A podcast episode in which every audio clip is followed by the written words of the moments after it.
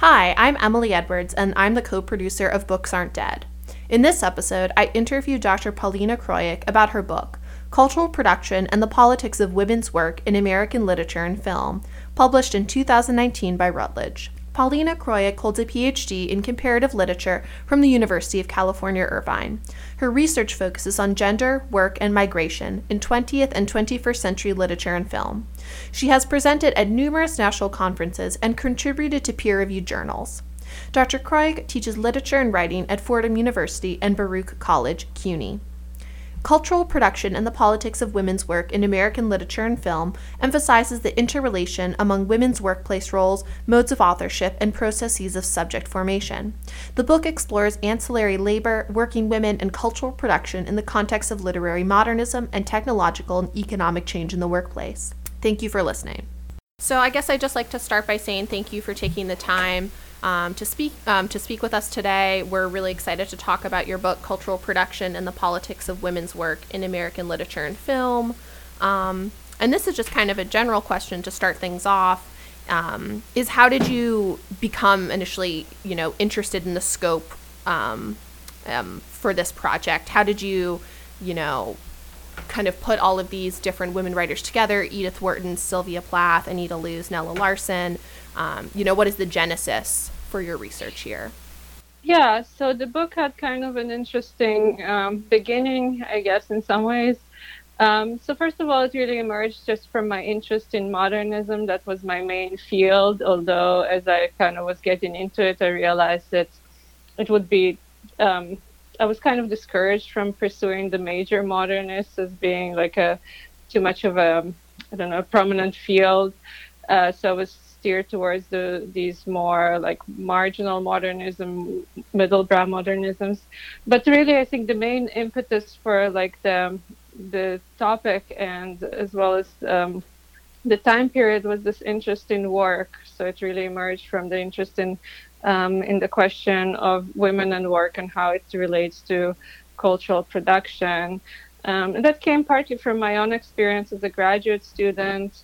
Um, and it was a bit of a shock to me that as a graduate student, I had to do a lot of kind of um, uh, proletariatized labor in the form right. of uh, teaching composition uh, which also seemed kind of feminized. Like I felt I had there was some pressure on me to perform a kind of femininity that wasn't necessarily uh, comfortable for me.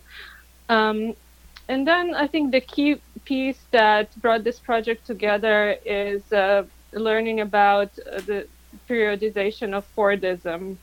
So Fordism uh, was really kind of um, opened up this this field that allowed me to look uh, at work in relation to technologies of mass communication um, and in relation to uh, mass culture, to advertising, to all these different phenomena that were linked to the emergence of, of Fordism as this uh, economic and social formation that I, I still believe is uh, really crucial to um, the development of American culture and Western culture in general. Mm-hmm. Yeah, I think I was, you know, reading this book, like the change in periodization was very, um, was surprising to me because, you know, when I do think about like the Fordist period of, um, you know, the market economy, I do think about factory labor, blue collar labor, but I hadn't really considered that paralleling that is also the rise of this um, this feminized labor, you know, the shift in office production. So I thought that was that was really fascinating for me, you know, to read that that was there's a flip that there's more continuity, you say, than discontinuity between, um, you know, Fordism and flexible accumulation. So I was wondering, um, you know, looking at these different pieces and these authors, how did you approach this methodologically then? you know, to look at these different pieces with archives and kind of trace women's labor um, from a methodological perspective? Yeah, so there was probably a bit of a different approach for the different chapters. I think some of them were really based on specific texts and kind of linking them to the. So, especially the first chapter that just maybe brings forth the, the emergence of secretarial work Uh, so there could have been an alternative approach, and I actually presented it at the dissertation stage to my committee, where I could look at more um, popular culture texts. Like there's a whole body of uh, kind of romance novels that are that feature this figure of the typist, and, and they're fascinating. There's a bit of um, maybe not not a bit, but there's work by uh, Lawrence Rainey on, on some of these novels. Um, but I was steered more towards you know canonical, more canonical or recognizable texts since it was a dissertation project. Um, so the first chapter doesn't have a great deal of archival research. It does have um, you know, does rely on some secondary sources that include archival research of uh, of women's um, of the feminization of clerical work. Um, then, yeah, other chapters like Edith Wharton, the probably most of the other chapters include at least some archival research going into um, contemporary per- periodicals or uh, periodicals that are contemporary to, to this time period. Um, and especially with I think Edith Wharton and Sylvia Plath, that was really fascinating to look at the kinds of discourses and the kinds of um, uh, advertising culture that existed in parallel to the work that they were doing and how they commented on, on that on that work. So that's uh, part of the methodology. Uh, but I think it's I mean a lot of it is theory driven, even though the theory is uh, not not foregrounded as I mean some of my other work I did foreground the theory more but again this is mm-hmm. I think part of the part of it is because it was a dissertation project and I was following some advice on what what you should and you shouldn't do uh, so so some of the theory tends to be in the, in the foreground and then as I reframed it for publication I think you, you might notice that the introduction and the conclusion are actually probably have more kind of theory brought brought to the fore than some of the chapters. But yeah, it, it is very conceptual. So there were like concepts and, and kind of historical narratives that I was thinking about, um, and uh, I was kind of thinking about them through literary texts. So it isn't as hugely archival as it probably could have been if it if it had been um, maybe you know in another discipline or in another de- had been developed in another department. No i mean i really enjoyed kind of seeing you know looking at sort of like a close reading of these texts but then also getting a little bit about um, you know these letters or this correspondence that kind of revealed like the process of production. So i thought it was it was really fascinating to kind of see both the text and then the you know some of like the archival work that demonstrates the labor that went into it um, I just wanted to go back. You mentioned um, like this figure of the secretary and the typist was very interesting to you, um, and I was wondering if you could speak a little bit more about this figure of the typist, the secretary, or as you categorize this figure, the figure of the girl, as kind of this method for women writers like Anita Loos or Nella Larsen to kind of navigate these changing professional spaces. So if you could just speak a little bit more about um, like this figure of the girl and how this both empowered and limited or, uh, limited women writers during this period.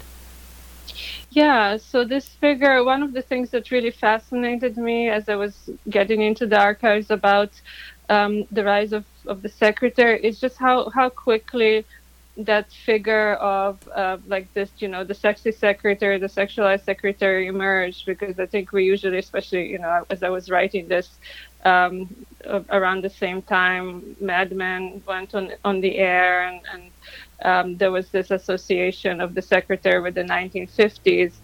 But actually, if you look at the teens, when women really were entering this workforce for the first time, that figure emerges almost right away, and I don't really go into it because it's a little too too early for my uh, for the time period I focus on. But there, you know, there are films from like maybe really early 19 teens, maybe even 1900s that have these plots of um, the the boss secretary.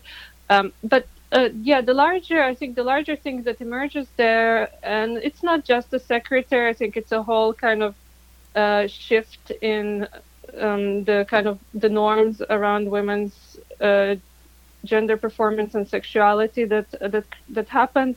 So the shift was that um, rather than women being confined to kind of their domestic roles and their uh, sexual freedoms were being very uh, strictly uh, circumscribed. Um, they got a lot more freedom. They uh, it was okay for them to work in this uh, uh, mixed or male environment. Um, they had a lot of freedom of mobility, and that was you know that was publicized as a as a move forward for women. So there was the you know the whole discourse of like the new woman or modern woman or modern girl. Um, but at the same time, as kind of I try to argue, uh, that didn't come with economic freedom, and that was really the thing that really limited um, limited women's uh, freedom and mobility beyond just kind of the the surface, the leisure culture, where women could um, maybe dress more uh, a bit um, more casually, and they could go dancing, and they could do all these things. Um, but the second, I think the second part of your question is about uh, specifically when I talk about Anita Loos and Nella Larsen, how on the one hand um, that maybe enabled them, allowed them to be creative writers, or, or in Anita Loos' case, uh, Anita Loos's case, um, a screenwriter as well, but also limited them. So I think for me, Anita Loos is really kind of the um, the model for that, where in Hollywood, where there's a very there was a very uh, structured, um, very hierarchical and gendered system, um, Anita Loos could gain some freedom and some kind of uh, creative autonomy by performing this figure of the girl. So, meaning um, that she was, you know, overtly feminine, that she didn't present herself as um, as a kind of a, aspiring to a more male creative role or uh, to be a male authority. So that really gave her the space to be more creative, to introduce more critique into her um, into her scripts, and that that to me was really uh, really striking in the films from uh, kind of the maybe the mid 30s where she did she was able to retain that freedom by working with a particular producer who was um, more open to what she was doing. But at the same time she could never uh, become a producer so she could never have that more managerial um, role she could never have much more much more power. So once that system shifted and uh, the more open-minded producers were pushed out and then the head of the studio pretty much took control and he was very very very conservative. He really favored uh, very very traditional and kind of infantilizing images of women. So there wasn't that much you could do and you could see kind of these ridiculous um, you know you, in these kind of ridiculous films that she she wrote at that point you can see a little bit of critique from her part but it's really it's really weak so so that's kind of the um, the two sides of the figure of the girl at least as far as the uh, Hollywood studio system was concerned. Yeah, and just going off of that, I definitely see, you know, this also, you speak to this broader tension of of women writers like Edith Wharton, like Anita Loos, like Sylvia Plath, um, having trouble locating themselves as authors within this shift to to new trends of authorship. Um, you know, this trouble with kind of articulating their natural aesthetic disposition, or um, you know, of kind of of taking that mantle of I am an author, but I'm a I'm a woman author as well. So I was wondering if you could speak a little bit about this um, shift in modes of authorship that really shut women out during this period. You know, you speak about Anita Loos and how she wasn't able to um, kind of formulate these more critical scripts and kind of have this full creative freedom because trends of authorship were shifting. Um, and if you could just kind of speak a little bit about the relationship between um, changes in modes of authorship and and this economic change that you speak of.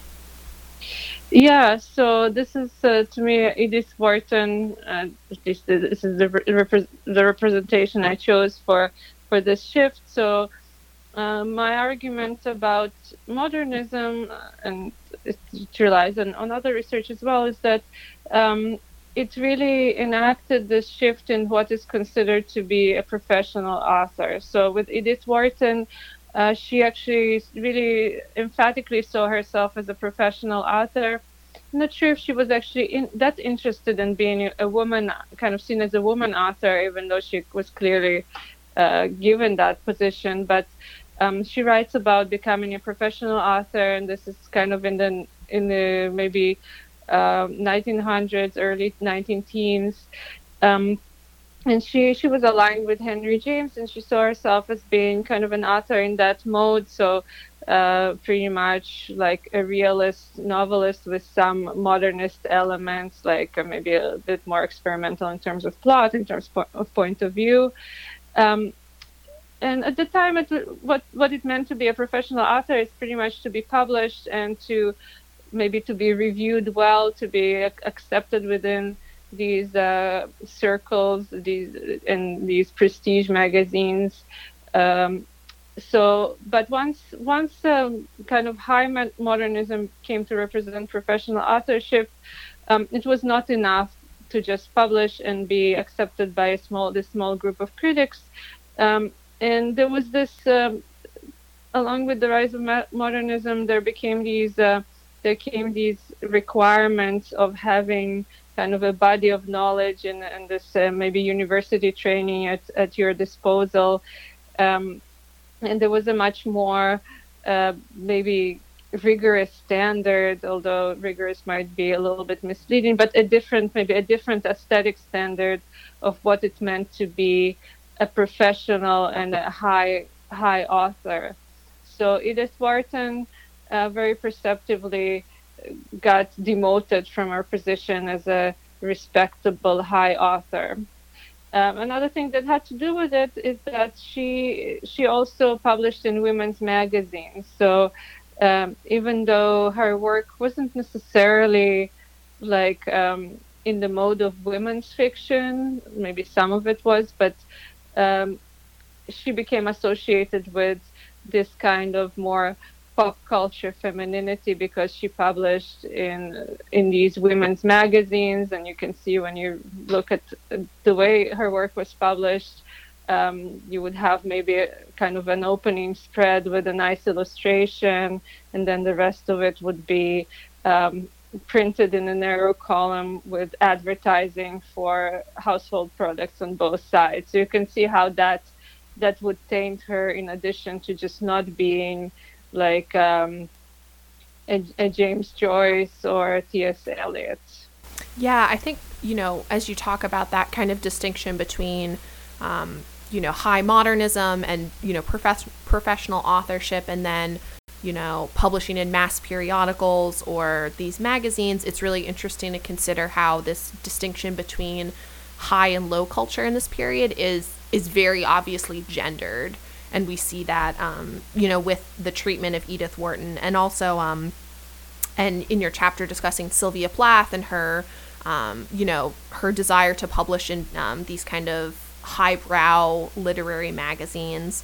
So I guess I was wondering if you could just speak a little generally towards um, how this period, you know, towards the shift in literary mod- modernism affected, um, you know, how we how we understand high and low culture and how we understand how that um, you know that division between culture is gendered.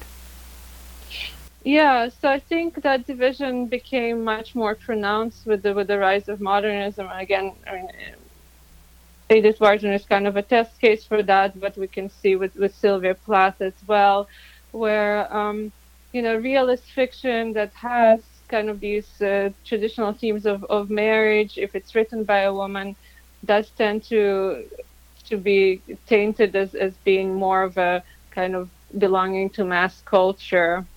And yeah, more in ge- more generally, the, that divide was pretty became pretty deep with the rise of modernism and going into um, the 50s and 60s, where um, where high kind of high literature was much more strongly gendered as masculine, and ha- that had to do with also with institutional structures. So um, I point point out that the university really became a legitimating in- institution for uh, for literature, for high literature, Um, and women were largely ex- excluded from that, so that I don't go into that into huge detail. But for Sylvia Plath, that was certainly important, um, and she she actually kind of began in in her early in her career. She had the potential of continuing within the university. So upon graduating from Smith College, she was actually offered something like maybe today would be a lectureship, where she was like basically teaching there full time.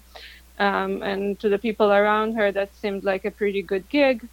Uh, but she she saw that that was kind of a woman's job, and that the the way men were valued within these institutions was was very different. Um, so so the institutions played a big role in that divide.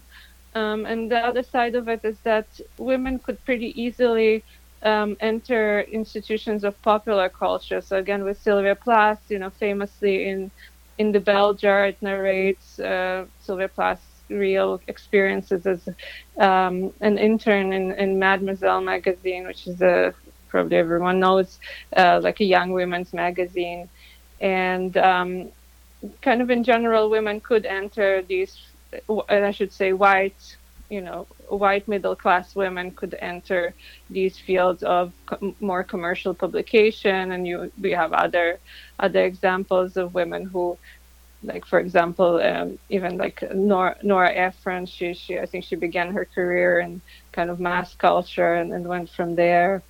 Um, so so that's that's kind of what I talk about in terms of the, these distinctions. Mm-hmm. and going off of this I was I was very interested in, in kind of like these beginning chapters where you talk about um, the entrance of new technology like typewriters and just kind of different office arrangements really you know kind of started some of this kind of like restructuring or this new gatekeeping? Yeah so i think uh, the the rise of the typewriter was and other other technologies of communication was really crucial. Um, and along with other economic shifts within Ford, with the rise of Fordism, that was really the reason why so many women uh, were kind of recruited into the office. And I should should also mention that part of it had to do with race because they could have easily opened up the office to uh, to men of color, but they didn't want to do that, so they they recruited or opened up the office doors to white, uh, kind of at least somewhat educated women. Um, and what kind of the, the dynamic that it created in terms of authorship is that men who uh, worked in these offices, they kind of looked looked across their shoulder to um, to the female typist, and they saw that what she was doing wasn't all that different from their work, right? So they sat at the typewriter, and this is kind of Sinclair Lewis really articulates that wonderfully. Um, so they sit at the typewriter all day, kind of writing their books, and the ty- the typist sits at the typewriter. So so there's the sense that potentially the these women have kind of the the tools, they have the technology, um, and maybe even the education to produce similar works, or to, not to produce similar works, but but to produce works of literature in the same way that men uh, have the ability to produce works of literature. So, uh, so that was to to me uh, maybe another Im- impetus to really um, make modernism masculine, or make the kind of writing that was really valued at the time masculine. Um, so I mean, I guess, and the other the other part of it is that, in fact, yes, more more women did have uh, access to to writing, but their writing tended to be uh, shunted off into that um, mass market category. Yeah, and I just wanted to return to a point you made earlier about the um, these kind of racial divisions and the way in which um, you know just there were industrial constraints and that prevented black women from entering the office and how you know typewriting these professions were very they were exclusionary and they were for you know middle class white women. And how in your chapter on Nella Larsen's work you you know you focus on these kind of additional barriers and tensions she faces as a member of um, you know this black bourgeois class working as both a you know professional librarian or a nurse but then also attempting to to break into you know this creative profession of author. Yeah, so so black women um, face a much different landscape than, than white women at the time, and so Nella Larsen, I'm, I'm talking about the 1920s, when so this was a time period where for white women it was very very easy to get one of those typist jobs, and maybe even something slightly better than just um, run-of-the-mill typist. But almost all these jobs were close to black women, and the few black businesses that uh, might have offered the, these jobs still held them for for men because men had so few employment opportunities. So there weren't very many uh, jobs of that sort for black women.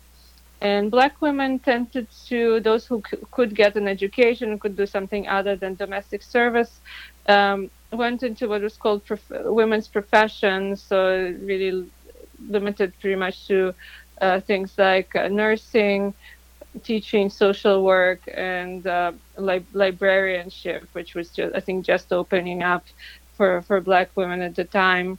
Um, so Nella Larsen, who is known for her two novels, which are kind of set within black bourgeois settings, she actually came from a, a working class family um, in Chicago and um, with some difficulty, she she got this training as a nurse, and she was actually fairly accomplished as a, and established as a nurse before she became a writer.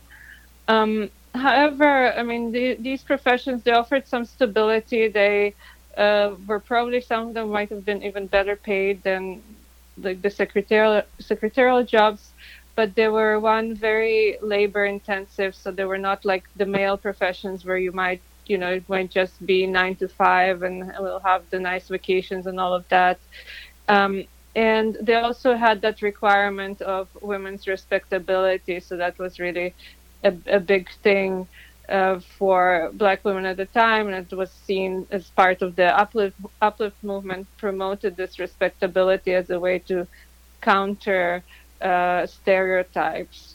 Um, so so Larsen was really kind of caught in the middle of all of this. So she was able to uh, get once after she got married, she moved to New York. Yeah, so so Nella Larsen. so she she trained as a nurse and then she was able to um, leave nursing. She became kind of eventually worked part time as a librarian, and for for a certain period of time was able to pursue writing full time uh, to write these two wonderful novels, which was, were really both written and maybe in the space of, of two, three years. Um, so, uh, Quicksand and Passing. So, um, the thing that was really, I think, a big conflict for her is that on the one hand, as a as a writer, she also adopted this this version of the figure of the girl, so kind of bohemian persona and and this was all within the context of the of the Harlem Renaissance, where there was a lot of openness towards uh, sexuality and um, kind of it was. I think she she benefited from being able to to play that role, but that role really uh, conflicted with the ideals of, of respectability as they were um, as they were promoted within these professions. So one thing that um, and I, I, should just note, uh, kind of even though it's not directly related to the question, that one of the things I talk about is within Quicksand, just just the level of astuteness and cultural criticism that she brings to the different discourses and ideologies that were present at the time. Uh, so certainly to these ideals of respectability, uh, but also a certain collusion between uh, some proponents of uplift and actually racist ideologies, so uh, political trends that sought to economically and politically marginalize black people. So she really picks up on that, and I think that's an aspect of of her work that people um, don't don't usually notice or don't don't tend to focus on. Um, so so one thing that's I think really um, difficult and tragic about her trajectory is that uh, she really wrote towards the end of the 1920s, where that um, kind of Harlem Renaissance experimentation and exuberance was at its peak, and then in the 1930s it, it ended. So once there was a, a shift, first of all, there was a, a big um, just financial crash. So there was less money for writers all around. But there was also a big shift within the Har- Harlem Renaissance movement away from the social concerns, away from writing about bourgeois uh, milieu, milieus of, of um, African Americans and towards a more militant aesthetic and politically militant writing. Um, and she she couldn't make that move, so she kept trying to write this like another version of maybe passing or something like that. And there are some biographers have kind of some ideas of what she was going to write, and I, I think uh, the manuscripts did not survive, so she didn't have um, success writing that kind of fiction. And she couldn't shift to more maybe working class, more re- kind of gritty and realist oriented fiction.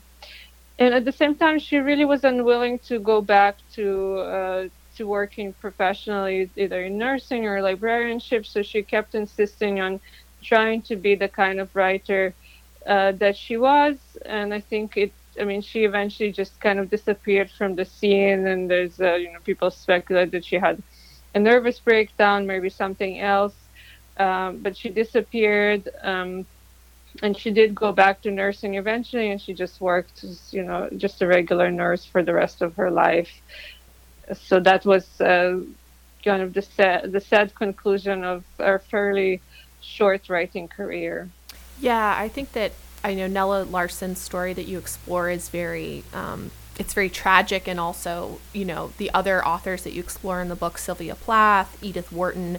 Um, there's also obviously a lot of you know setback and professional challenge there. Um, and I was just this I found this really fascinating um, in your book that you explore how you know Edith Wharton, Nella Larsen, Anita Loos, and even Sylvia Plath at times um, perhaps espouse um, some type of conservative ideology in their work or some type of middle class ideology in their works.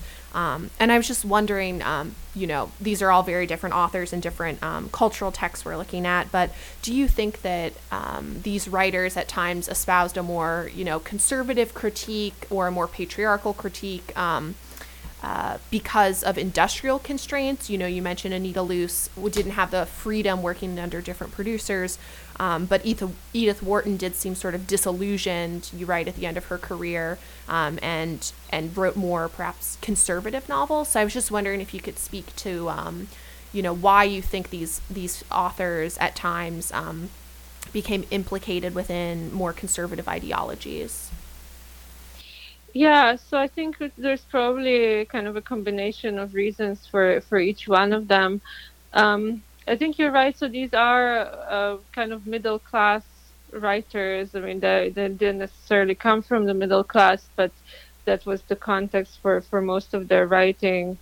Um, and and they, yeah, I don't I don't think any of them would be categorized as a radical feminist or a proletarian writer.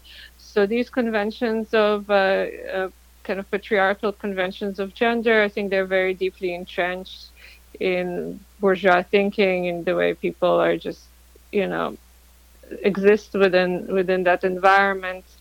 Um, but I think uh, maybe the thing that uh, I sort of talk about a little bit is that um, I see these structures or discourses of gender as being, on the one hand, um, social, maybe kind of even going into like the more psychological theories of them being inculcated in, in childhood, but they're also uh, very powerfully reinforced within economic and industrial institutions. So, um, certainly, if we look at kind of writing as, as being about uh, producing something for publication or or uh, or um, producing a film, uh, so there are constraints, and some of these authors push the boundaries more than others.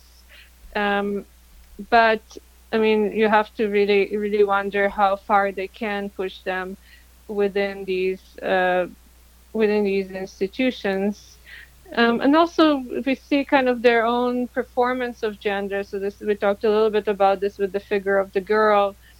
Um, and to me, I mean, as I was thinking about this, it seems like the requirement to perform gender in a certain way must affect also like the way you can think and write about it. So if, if Anita Loos uh, was required to perform this this figure of the girl or any of these other um, authors, then was it really possible for her to make a, a, radical statement? Or I mean, it's it's possible. I think it it makes it much more difficult to make a radical statement where um, not only are they do they have to perform this kind of gender there's really not much of a an alternative space where they could perform something else or, or be something else.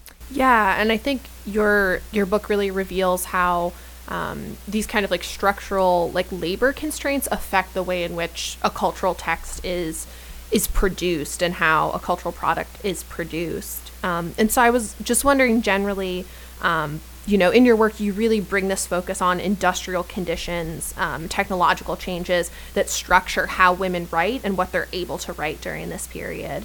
And I was wondering if you could just speak about the importance of contextualizing labor conditions, um, not just economic systems, but labor conditions when we're writing about um, female cultural producers, not just, you know, in this specific period, but also if we're writing about female cultural producers in the contemporary period as well. Yeah, to me, I mean, that was, um, as I mentioned, that was kind of the, the impetus in some ways, just going from my own experience, which I don't think it's, it's really made it into this book, which may be a good thing. But um, yeah, I think that uh, contextualizing cultural production in relation to the conditions of labor and looking at the way gender works in, in, in relation to those conditions uh, is really important.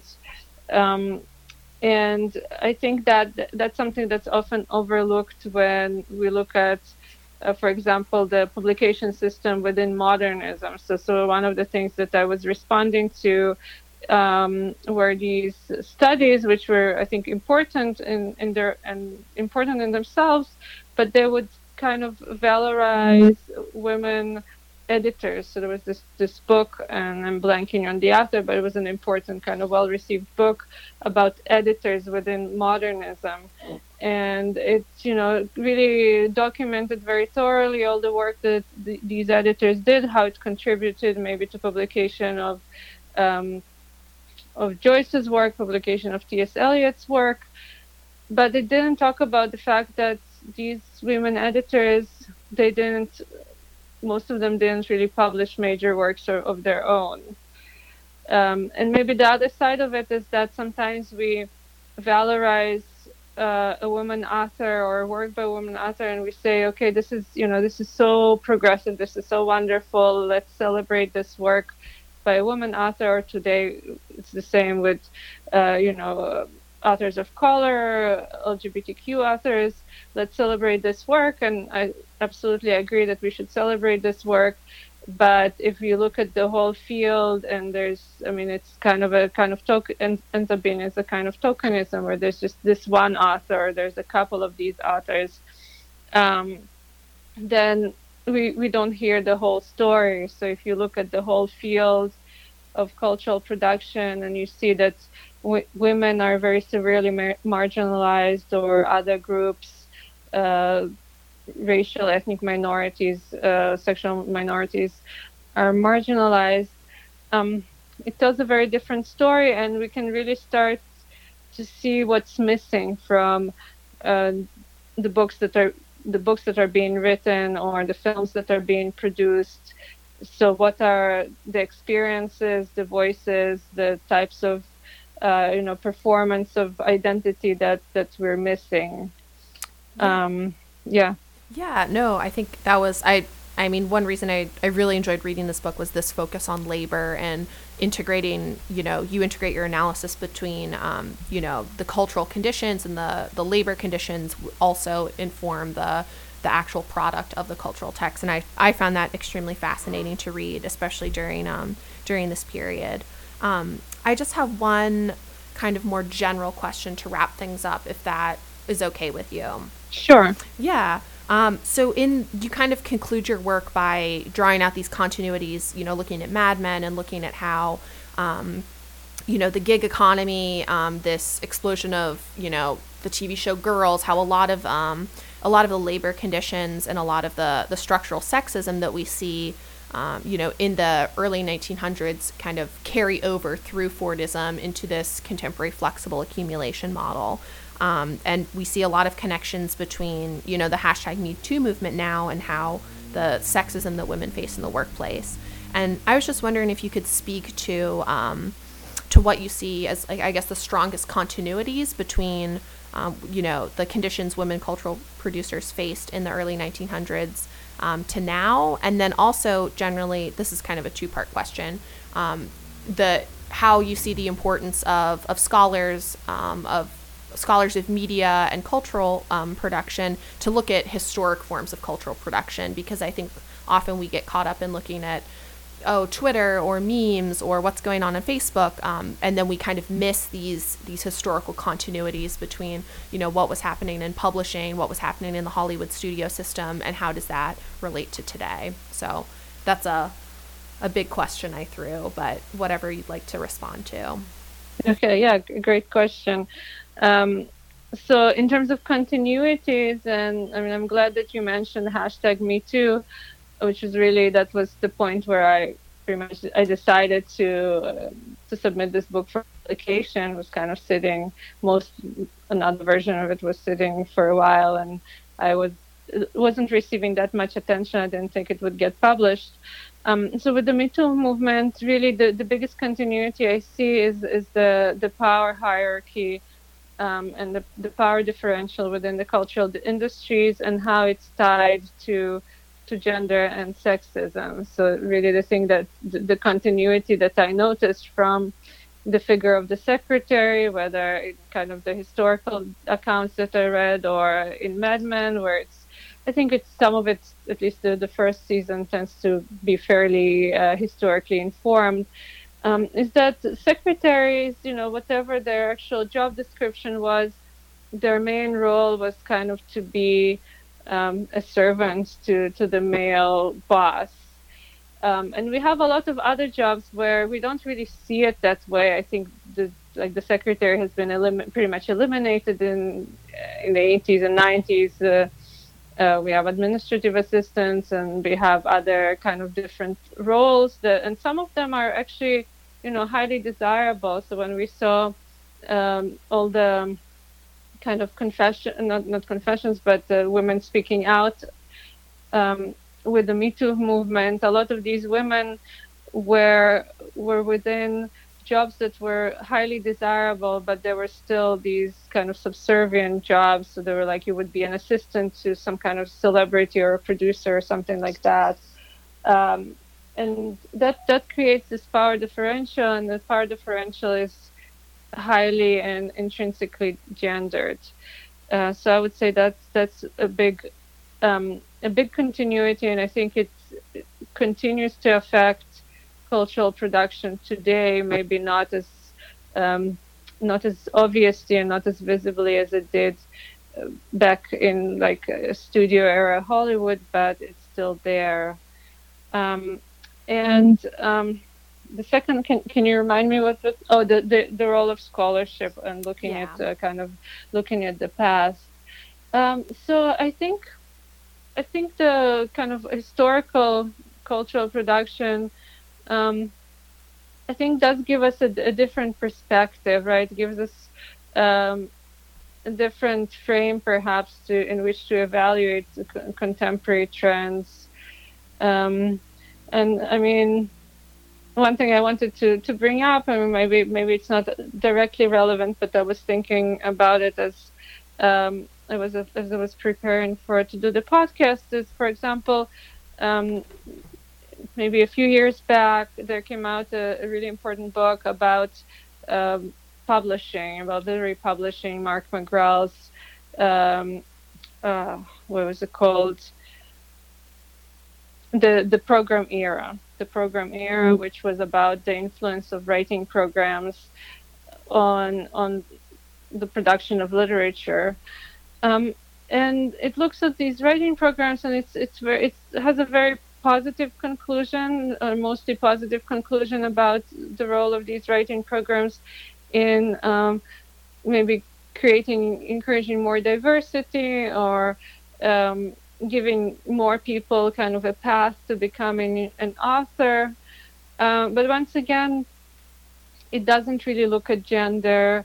Uh, doesn't necessarily make kind of the link between um, the conditions of production and and the, the final products. Uh, in, so, in some cases, it does. I might be uh, doing injustice there, but I think you know this is something that looks at a fairly recent. It's still historical, a fairly recent historical period that still might might be happening. Um, so it doesn't necessarily have the perspective of, of looking at a period where we're no longer kind of contained within it, where we no longer have as much of a stake in it. So I think uh, taking that historical perspective or larger historical perspective just makes it possible to reframe the way we look at the present. So you know, besides just the obvious the obvious answer of um, learning something about ourselves by, looking at, at history. Yeah, I mean, I, I again, I really enjoyed reading this book, and I feel like it really informed the way that I think about um, uh, like digital production or content production now in a digital space, um, and really reframed how, you know, there are so many continuities between these earlier periods and how we think about effective labor now and. Um, you know, feminized labor now in the current period when we're really thinking about like content production and writing. Um, so mm. I really enjoyed reading it again.